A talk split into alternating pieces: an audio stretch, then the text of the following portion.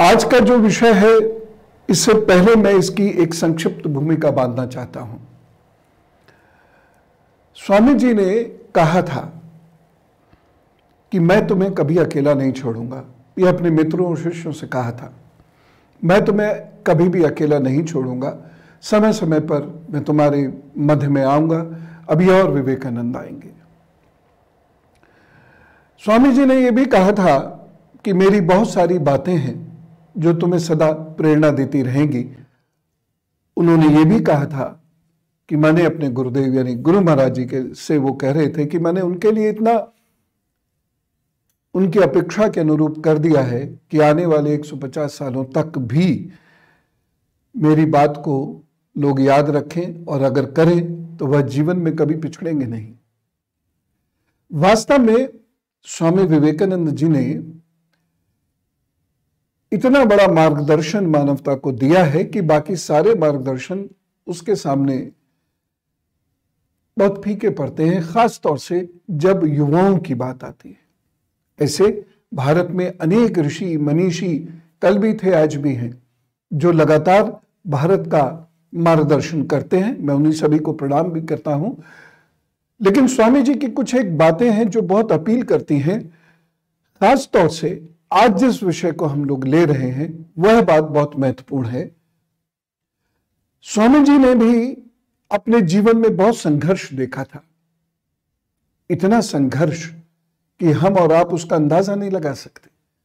जिस घर का खर्च उस समय में एक हज़ार रुपए महीना होता था, जब सरकारी लोगों को पंद्रह, बीस, पच्चीस या पचास रुपए की अधिकतम तनख्वाह मिलती थी तो उस वक्त में भी उनके घर का खर्च एक हज़ार रुपए होता था।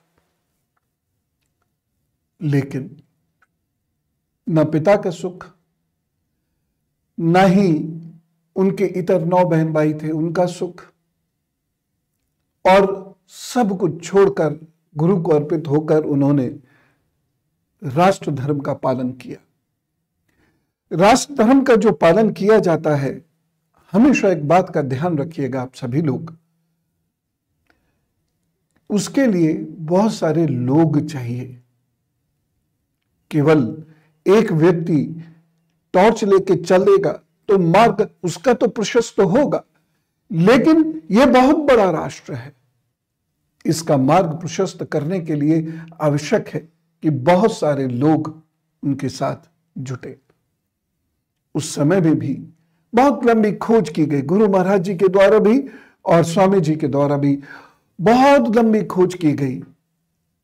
बहुत लंबी खोज करने के बाद कुल पंद्रह सोलह लोग और उसमें भी नौ लोग विशेष रूप से उनके साथ रहे, जिन्होंने उनके स्वप्न को आगे बढ़ाया, जिन्होंने उनको आगे बढ़ने में उनका साथ दिया, कंधे से कंधा मिलाकर वह चले। स्वामी जी इतने दुखी होकर भी बड़े खुश रहते थे। उनके चेहरे पर मुस्कुराहट रहती थी।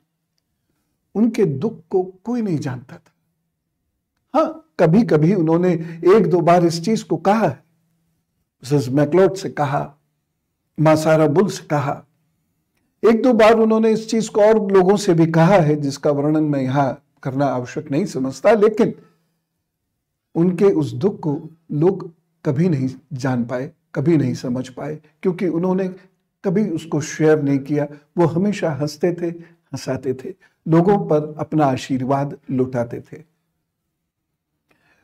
एक प्रखर विद्यार्थी थे, एक सुंदर, सजीले, गठीले शरीर के मालिक थे, जिनको बहुत सारी विद्याएँ आती थी। बावजूद इसके, उन्हें नौकरी नहीं मिली क्योंकि ईश्वर चाहते थे कि वह कुछ और विशेष कार्य करें। और वह उसमें प्रसन्न हुए क्योंकि उन्होंने जब अपने गुरु की आज्ञा को ही ईश्वर की आज्ञा मान लिया तो फिर उन्होंने उसके बाद उस सब चीज़ों का दुख मनाना बंद कर दिया और यह कहना प्रारंभ कर दिया, जो माँ चाहे, ये हम सबको उनसे सीखना चाहिए। थोड़ी सी भी समस्या हो जाती है, हम बहुत घबरा जाते हैं। संतान नहीं हो रही, घबरा गए। थोड़ा सा भी पैसा कम हो गया, घबरा गए। पड़ोसी के यहाँ गाड़ी घोड़े आ गए तो हम चिंता में रात भर हमने सोना बंद कर दिया। लेकिन बातें करनी बंद नहीं की, बातें बहुत बड़ी बड़ी करते हैं। स्वामी जी से हमें यह सीखना है कि अपने मन पर कैसे कंट्रोल करते हुए, दूसरे से ईर्ष्या ना करते हुए, किस तरह सबको जोड़ते हुए, ईश्वर की आज्ञा को स्वीकारते हुए, कैसे हम सेवा मार्ग पर आगे बढ़े, समाज के लिए काम करें, राष्ट्र के लिए कार्य करें, राष्ट्र धर्म जो सनातन धर्म का एक हिस्सा है राष्ट्र धर्म निभाना, सबसे आवश्यक हिस्सा है राष्ट्र धर्म निभाना, उसको माने। इसलिए वो कहते थे कि अभी समय वो है कि राष्ट्र को ही देव मान लो।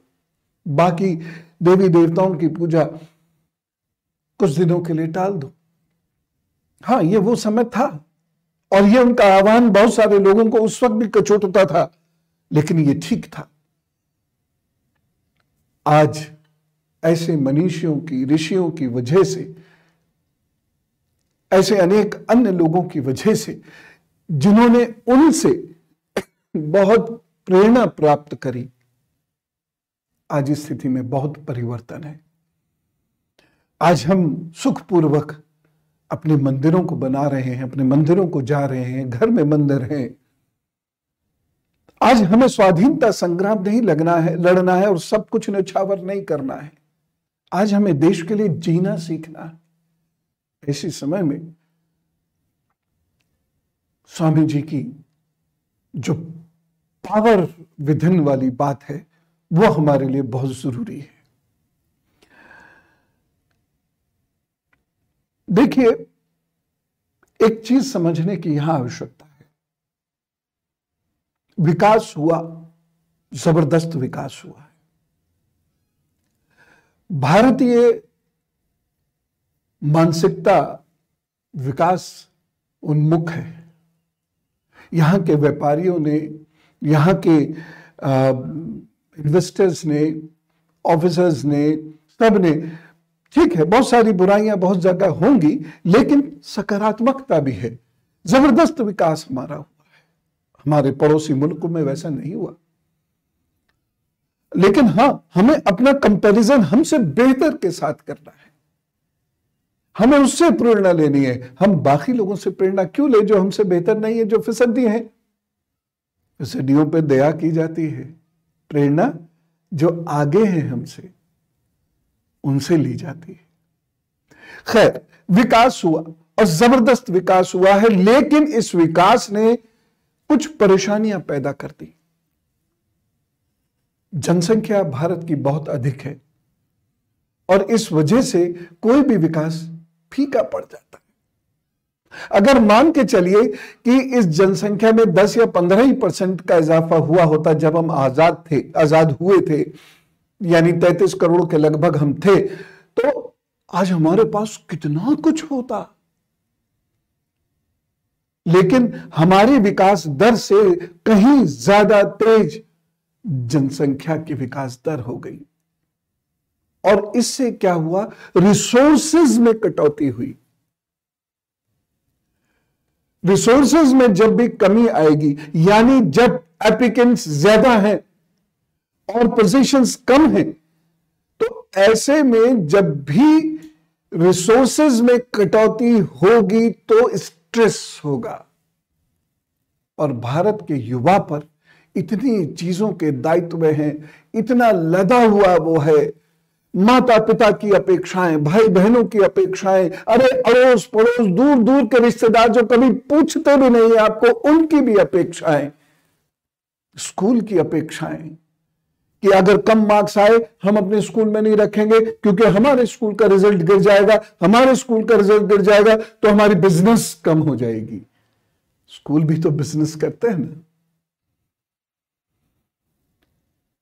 तो इस वजह से वो युवा दबाव में है। नौकरी करने वाले लोग दबाव में हैं। जो बाहर से दिखता है कि अरे, ये तो इतना बड़ा ब्यूरोक्रेट है, लेकिन उसकी निजी ज़िंदगी में झाँक कर देखिए, वह कितने दबाव में दिखा नहीं सकता, दिखाता भी नहीं है। उसको अपना एरिस्टोक्रेटिक एटीट्यूड दिखाना रहता है, लेकिन उस पर भी बहुत दबाव है। पॉलिटिशियंस दिखने में, अरे, ये तो ये है, ये तो ये है, लेकिन वो भी बहुत दबाव में है। और भारत एक ऐसे रास्ते पर चला जा रहा है जहाँ उसको दवाइयाँ खानी पड़ती हैं डायबिटीज़ की, खासतौर से टाइप टू डायबिटीज़ जो दबाव की वजह से स्ट्रेस की वजह से होती है।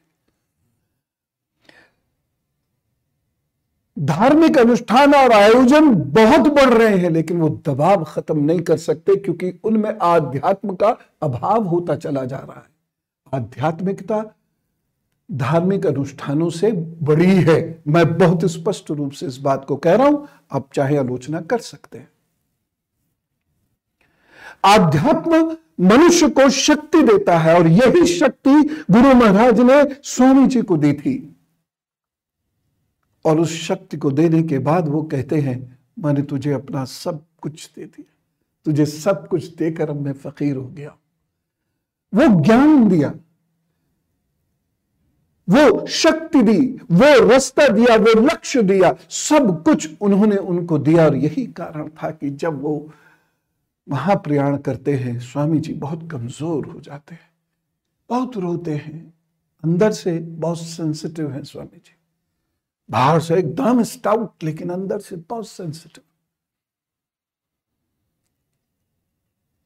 वो कमज़ोरी दिखा नहीं रहे हैं।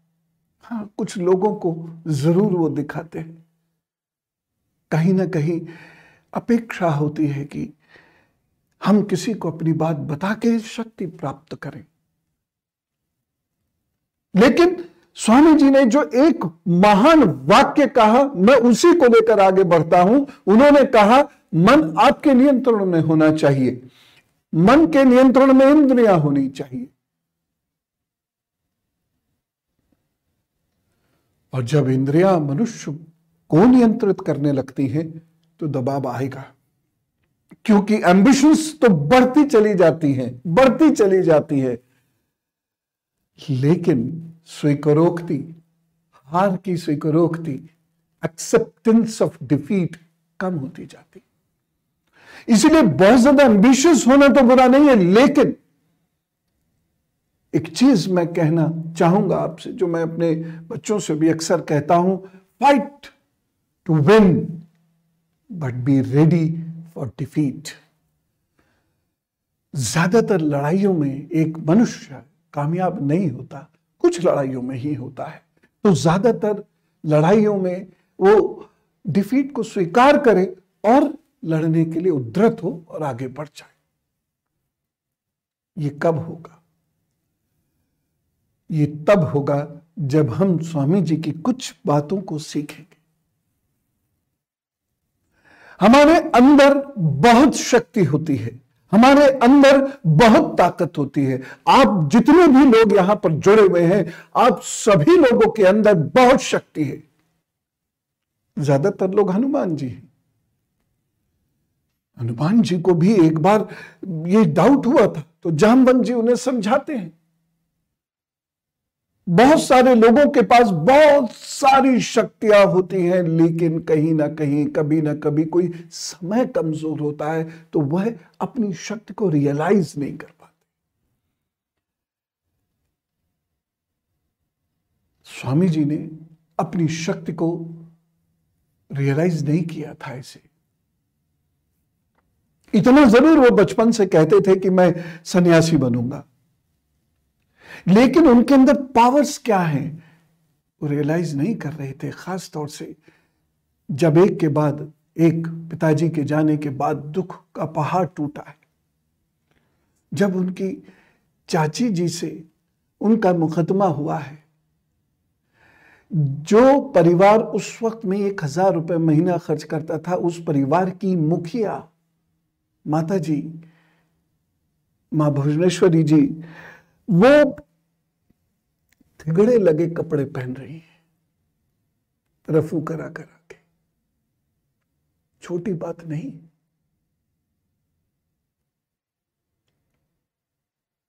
उनकी नानी उनके साथ न होती तो स्थिति बहुत खराब हो सकती थी।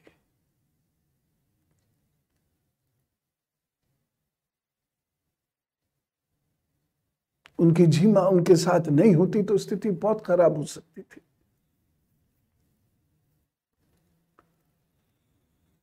और गुरुदेव ना होते तो कुछ भी ना होता। जब उनके जीवन में गुरुदेव आते हैं तो उसके बाद वो उन्हें रियलाइज़ कराते हैं कि तुम नारायण हो, तुम्हारे अंदर इतनी शक्तियाँ हैं।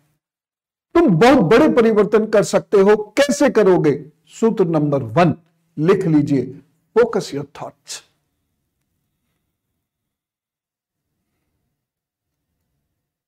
हमारे थॉट्स बिखरते हैं।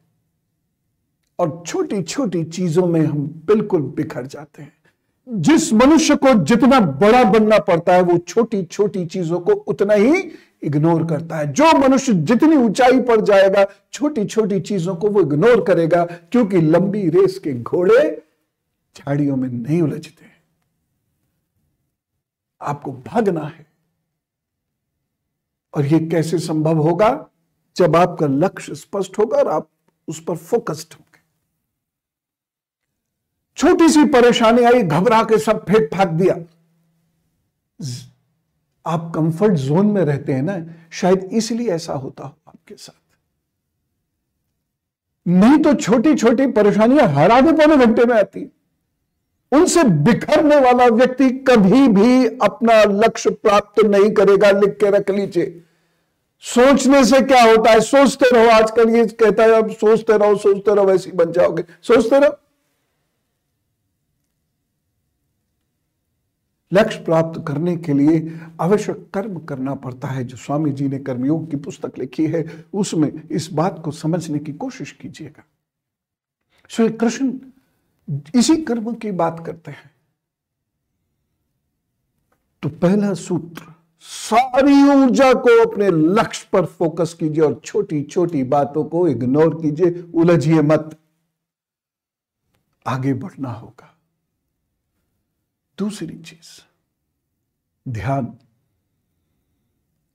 अब लोग फिर कहेंगे, मैं लौट फिर के अपने ध्यान पे फिर आ गया। मैं एक कारण से ये बात कहता हूँ। और वो कारण ये है कि जब आप ध्यान में बैठना सीख जाते हैं तो सारी चीज़ें अब आप लोग तुरंत कहेंगे, ध्यान नहीं लग रहा, ध्यान मुख्य विषय से मत हटिए। ध्यान क्यों नहीं लग रहा? आपके पास सौ विचार हैं, आप उसे फोकस ही नहीं कर पाएँगे तो ध्यान कैसे लगेगा? और ध्यान लगता नहीं, ये शिकायत खुद से कीजिए।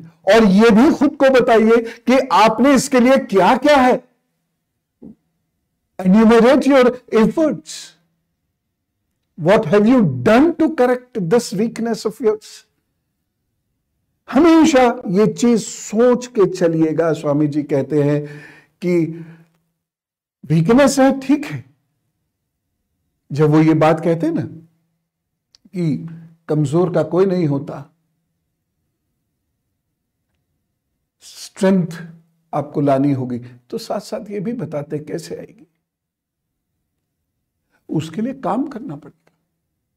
अपनी वीकनेस को स्ट्रेंथ में तब्दील करने के लिए उसको आपको जुटना पड़ेगा, काम करना पड़ेगा, तब जाकर आपकी वीकनेस स्ट्रेंथ बनेगी, जो बिल्कुल आसान नहीं है, बहुत कठिन टारगेट है। यह आपको ध्यान रखना पड़ेगा। स्वामी जी इस बात को कहते हैं। हम ये सोचते हैं, ये ये कमज़ोरी है, वो कमज़ोरी है, यहाँ ये नहीं हो रहा, वहाँ वो नहीं हो रहा, ये वो गलत है, वो वो गलत है, ये भी। हर जगह आपको आलोचनाएँ ढूँढने से मिल ही जाएँगी। जब ऐसा कर रहे हो तो शीशे के सामने खड़े हो जाना और देखना कि खुद के अंदर क्या क्या है। स्वामी जी का जो ध्यान का सूत्र है, वो यही है कि आप बैठना शुरू तो करो। आप में से कितने लोग हैं जो ध्यान के लिए शौक से जाते हो, खुशी से जाते हो, भागते हो व्याकुलता से। मैंने देखा है लोगों को जो ध्यान की बातें तो बहुत करते हैं, लेकिन पिक्चर शुरू जब हो रही होती है और वो लेट हो रहे होते हैं तो बहुत तेज़ी से भागते हैं कि पिक्चर का एक सीन ना छूट जाए। क्या वही व्याकुलता उनमें ईश्वर के प्रति है? नहीं है। दस बीस मिनट लेट हो गए, आधा घंटा लेट हो गए। ना भी हुआ, क्या फ़र्क पड़ता है? जब आप मेहनत ही नहीं करते तो शिकायत किस बात की कि विचार नहीं एकाग्र होते? विचार के ऐसे ही एकाग्र हो जाएँगे? कोई आलू टमाटर है कि आप गए और सब्ज़ी मंडी से ले आए? कठोर प्रयत्न करना पड़ता है इसके लिए। और मैं यहाँ पर एक चीज़ माता जी की चूँकि बात हुई माता जी असाधारण स्त्री है। उनकी स्मृति इतनी तीक्ष्ण है, इतनी तेज है उनकी स्मृति, और वो बहुत जल्दी चीज़ों को सीखती हैं। आप में से बहुत सारे लोगों को नहीं पता होगा माता जी बहुत अच्छी कवित्री भी थी। माता जी एक चीज़ को सुन लेती थी कविता को सुन लेती थी तो हु बहु उसको वैसे ही सुना देती थी। फॉर्मल एजुकेशन नहीं थी, लेकिन उनका जीवन ही अपने आप में इतना डिसिप्लिन था, जो एजुकेशन का एम है। एजुकेशन का एम विषय पढ़ाना रह गया है बस। एजुकेशन का एम विषय पढ़ाना होता ही नहीं है। विषय भी पढ़ाना होता है। लेकिन एजुकेशन का एम है, जो स्वामी जी कहते थे मैन मेकिंग और मैन मेकिंग में सबसे इंपॉर्टेंट चीज़ है कि मैन को, यानी व्यक्ति को यह आना चाहिए कि अपने थॉट्स को कैसे कंट्रोल करे मेमोरी को कैसे बढ़ाए, कैसे फोकस्ड रहे, और अपने ज़िंदगी के लक्ष्य को कैसे डिसाइड करे, और उस पर कैसे चले, और एम्बिशियस होते हुए भी वह किसी का दोहन शोषण ना करे, किसी से ईर्ष्या निंदा ना रखे, अपने रास्ते पर आगे बढ़े। मैन मेकिंग के लिए ये बहुत इंपॉर्टेंट है. Physical fitness mental fitness spiritual fitness माए क्यों नहीं सिखाती है अपने बच्चों को? पढ़ो पढ़ो पढ़ो नाइन्थ आ गया टेंथ आ गया इलेवेंथ आ गया ट्वेल्थ आ गया, आप बच्चे की ज़िंदगी के साथ खेलते चले जा रहे हैं। इतने परसेंट उतने परसेंट अभी बच्चा दौड़ना भी नहीं ढंग से सीखा है, अभी तो वो खेलना चाहता है और आप उसको बड़े बड़े इंस्टीट्यूट में एडमिट करा देते हैं। अरे इंस्टीट्यूट तो कहेगा ही, जल्दी भेजो, और भी जल्दी भेजो। इंस्टीट्यूट तो कल को ये भी कहेगा, दर में संतान आ गई है ना रजिस्ट्री करा दो आईआईटी के लिए। वो तो कहेगा, उसका बिज़नेस है। वो उसको आप गलत नहीं ठहरा सकते। हमारा आपका विवेक क्या कहता है? ये इंपॉर्टेंट है कि नहीं है? माता जी ने इस चीज़ को समझा। एक बहुत बड़ी पेरेंटिंग टिप मैं आप लोगों को देना चाहता हूँ माता जी के माध्यम से कि वह पढ़ती थी। जब वो खुद बैठ के पढ़ती थी तो बच्चा सीखता था। पिताजी यद्यपि बहुत लंबा साथ तो नहीं रहा, बल्कि इक्कीस वर्ष के लगभग थे और सबसे छोटा भाई तो तीन, साढ़े तीन वर्ष का ही था जब वो गए। लेकिन पिताजी खुद लिख रहे हैं, उनकी एक पुस्तक भी है। पिताजी खुद बातें कर रहे हैं अच्छी अच्छी गंभीर चर्चाएँ उनके घरों पर हो रही हैं। बड़े बड़े विद्वान उनके घरों पर आकर बैठ रहे हैं, जिससे चर्चाएँ हो रही हैं। वो जा रहे हैं विद्वानों के पास जहाँ चर्चाएँ हो रही हैं। और वीरेश्वर स्वामी जी भी साथ हैं उनके। ये माहौल दिया जाता है बच्चे को। माता जी की जो स्मृति है, स्वामी जी में है। माता जी कठोर उपवास रखती हैं।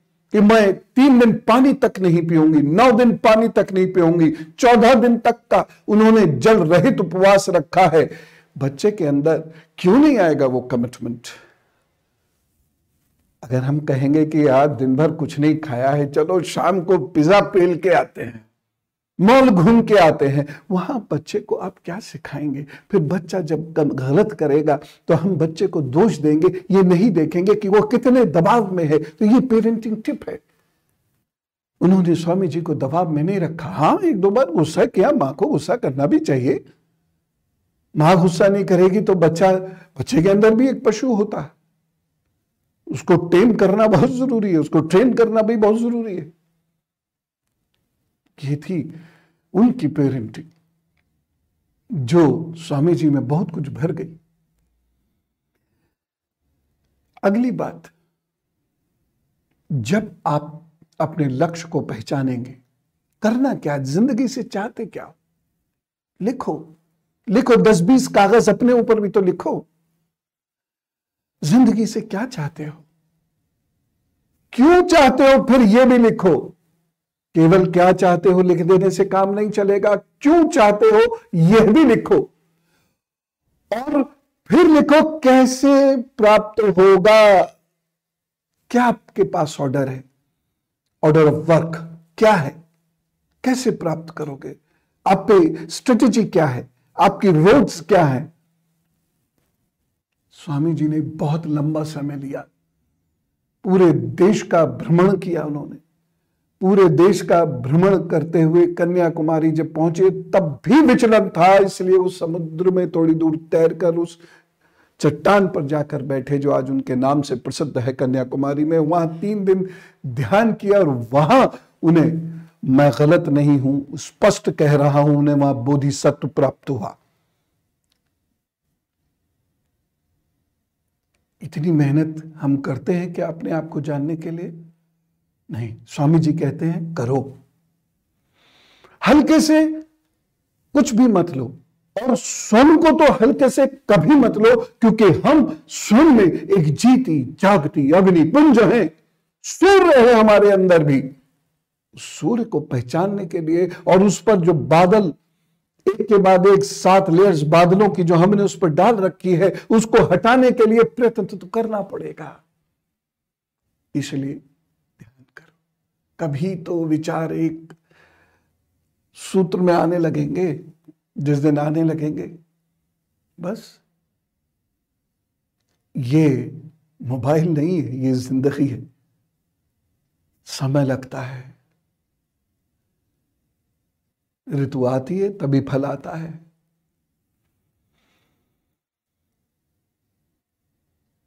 और उसके लिए माली बन के स्वयं को सींचना सीखिए।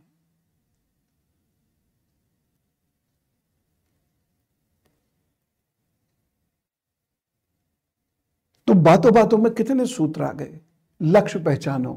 अपनी सारी इंद्रियों को फोकस कर दो उस लक्ष्य पे। पूरी ताकत के साथ उस लक्ष्य को पहचान लो और उस पर लग जाओ। और जब लक्ष्य को पहचानो तो क्या लक्ष्य है, क्यों लक्ष्य है और कैसे ये प्राप्त होगा, ये भी लिखो और उसके बाद उस पर लग जाओ और अंदर से अपने जो ज्वारा है, अपने अंदर से जो आपका सूर्य है, उसको उठाने के लिए, उसको जगाने के लिए, उसकी किरणें स्वयं के भीतर बखेरने के लिए ध्यान करो। स्वामी जी कहते हैं, ध्यान करो।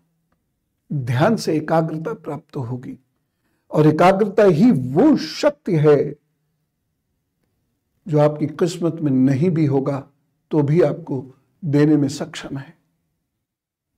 उसके बाद वो कहते हैं, आध्यात्मिक बनो। ये बहुत इंपॉर्टेंट है।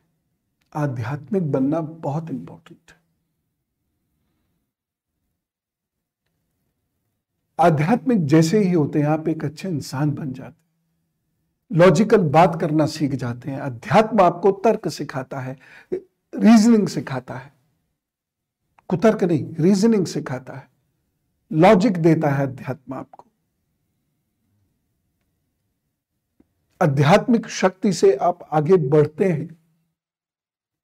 क्योंकि आप इधर उधर झांकते ही नहीं है।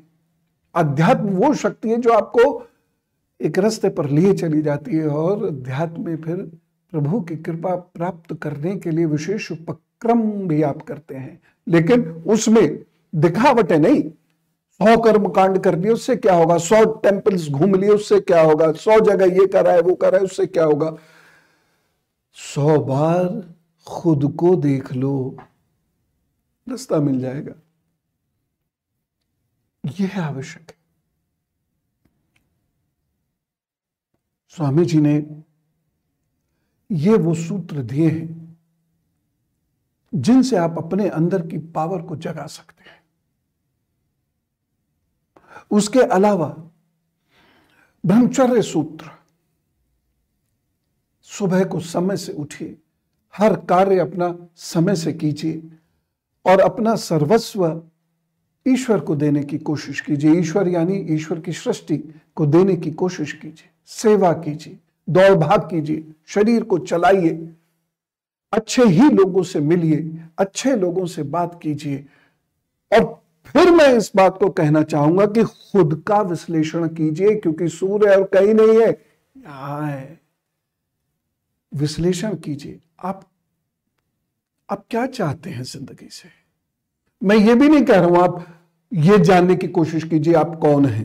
ये तो ध्यान के बहुत बाद की बात है। कौन है आप? पहले तो ये देखिए कि आप अपनी ज़िंदगी से खुद से क्या चाहते हैं और उसके बाद फिर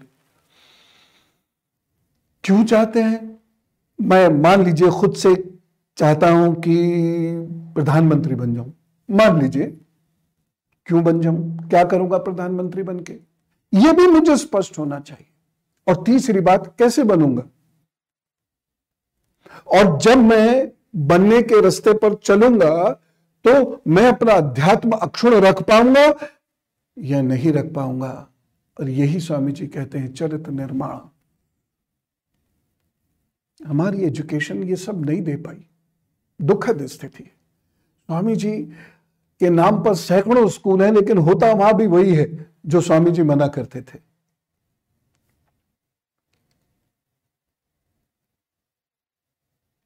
एक व्यक्ति जिसने वो जीवन जीकर दिखाया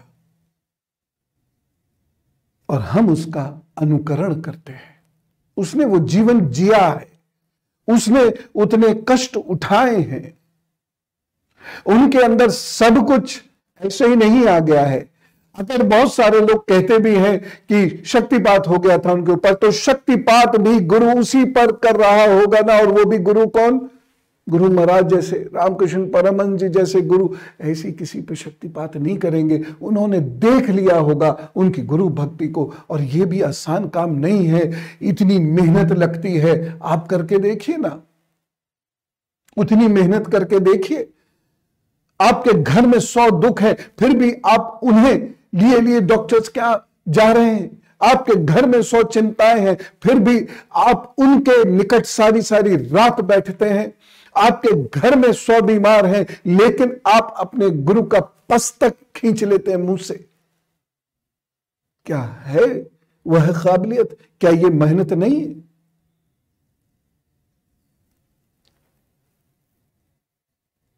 अगला उपदेश जो स्वामी जी देते हैं, अध्ययन। रीड मोर एंड मोर खूब पढ़ो। और इसलिए नहीं कि नंबर लाने हैं। उसके लिए मजबूरियाँ हैं। अब सिस्टम वैसी है तो ठीक है। इसलिए हमारा system great scientist great philosophers नहीं पैदा कर पा रहा। हम एक किताब भी लिखते हैं या एक आर्टिकल लिखते हैं तो हमसे ही अपेक्षा की जाती है। इसमें छह रेफरेंसेस दो विदेशियों के खासतौर से दो उसने क्या किया, उसने क्या किया। यानी हम ये मान के चलते हैं कि ओरिजिनलिटी इज़ एबसेंट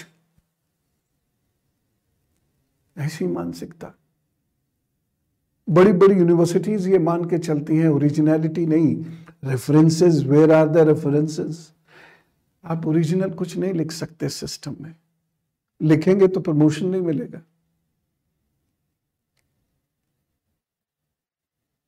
अच्छे मार्क्स नहीं मिलेंगे। स्वामी जी कहते हैं, अध्ययन करो एनरिच होने के लिए। स्वामी जी ने बहुत सारे ऑथर्स पढ़े, बहुत सारे पोइट पढ़े। स्वामी जी ने विदेशी थिंकर्स को को खूब पढ़ा है, ऐसा नहीं है, खूब पढ़ा है। आंग्ल भाषा में यानी अंग्रेज़ी में ऐसा ज़बरदस्त उनका फ्लो था कि लोग सुनते थे उनको, सुनने के लिए तरसते थे उनको, उनसे सीखना चाहते थे।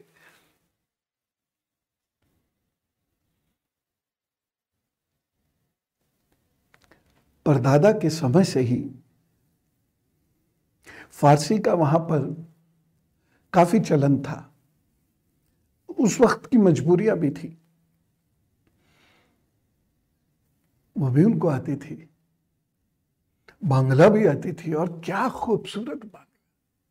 ऐसा लगता था कि मान लीजिए, कोई कोई शेर पढ़ रहा हो जब वो सामान्य भी बोल रहे हैं, जैसे को मस्ती में बोलते थे तो ऐसा रिदम आता था उनके बोलने में, ऐसा रिदम आता था। ऐसी खूबसूरती, इसने इतने सारे अलंकार बखेरते हुए वो चलते थे। मानो, सूनी काली सड़क पर बसंत में पेड़ों ने अपने फूल गिराकर उसे लाल और पीला कर दिया। ऐसी खूबसूरती होती थी। ये भाषा क्यों नहीं सीखते हम लोग? इतना अध्ययन क्यों नहीं करते? हम होमर क्यों नहीं पढ़ते?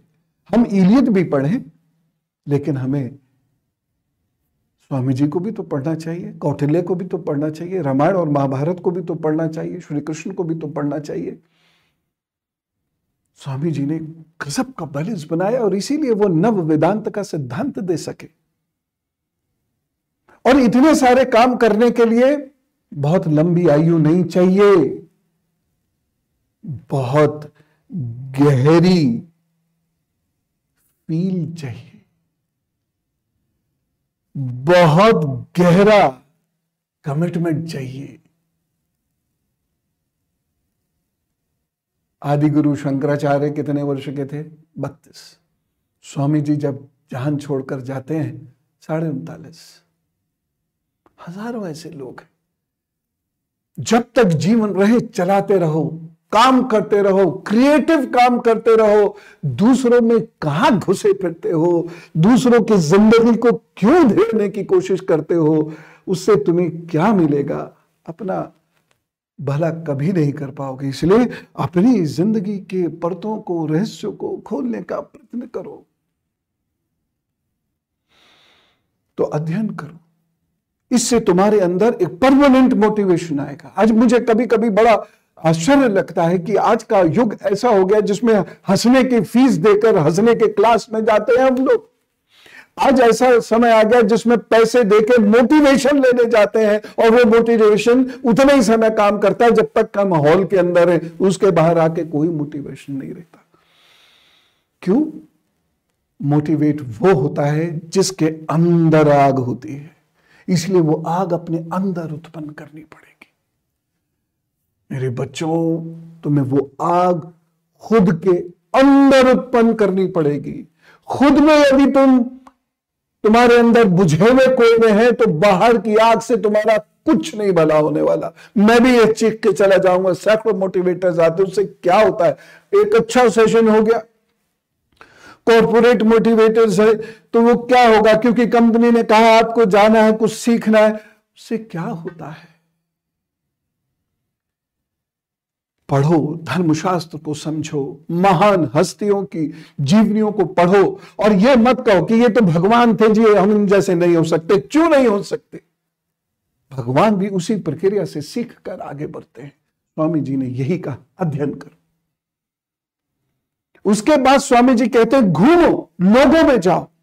हर व्यक्ति अपने आप में एक विशुद्ध व्यक्तित्व है, एक विशुद्ध सोच है। हर व्यक्ति बहुत काम का है। उसके बीच में जाओ। कंफर्ट जोन से जरा बाहर तो निकलो। दुनिया में बहुत बड़े बड़े विद्वान हैं। हर शेर का एक सवा शेर है। तो उन लोगों में जाओ, बैठो। तब परमानेंट मोटिवेशन आएगा। ऐसे मोटिवेशन नहीं आएगा कि आपको चार बिजनेसमैन की कहानी सुना दें और आप मोटिवेट हो गए। क्यों बिजनेसमैन ही बनना है सबको? क्यों अरबपति, करोड़पति ही बनना है सबको? कितने बन पाएँगे? जो उस वक्त बने, उन्होंने उस वक्त में डिफरेंट टेक्निक्स को अपनाया। जो आज बनेंगे, वो आज डिफरेंट टेक्निक्स को अपनाएँगे। हमेशा याद रखना, तुम्हारे पास यदि कुछ नवीनता नहीं है तो सड़े फल जैसे हो।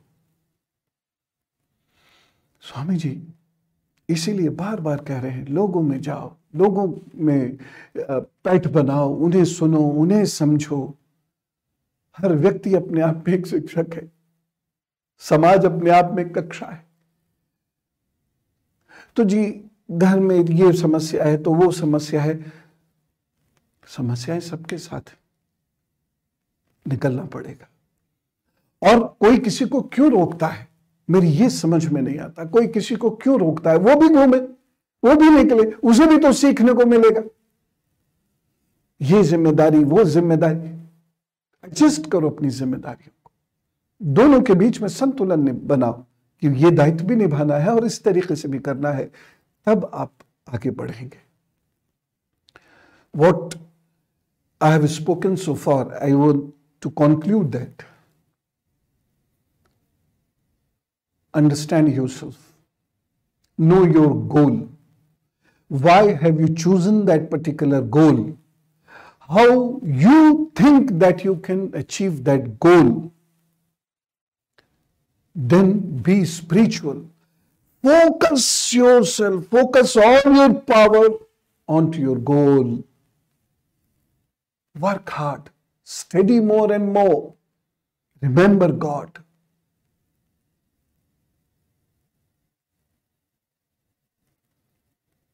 Avoid falsehood things. Avoid criticisms. Learn new and new things. Do not peep into others' lives. Peep into yourself. There is a sun. The sun wants to come out and spread its rays. Allow that sun within you to come out and spread rages. Ample rays are there within you also. Let them come out. Shun the clouds who are within your heart and mind.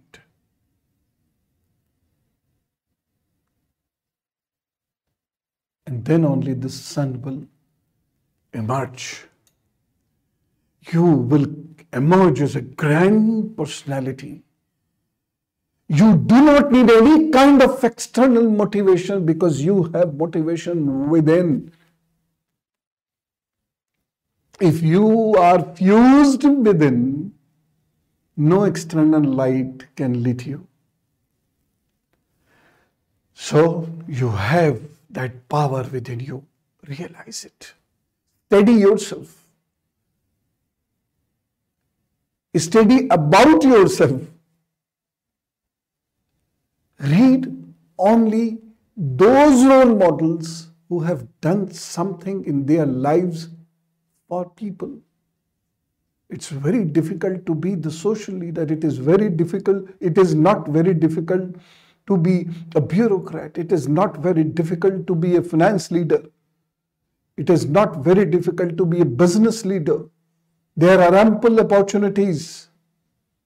Only first or second or third step may be difficult, but otherwise there are ample opportunities, but it is very difficult to be the social religious leader because all the steps are equally cumbersome and you have to win over.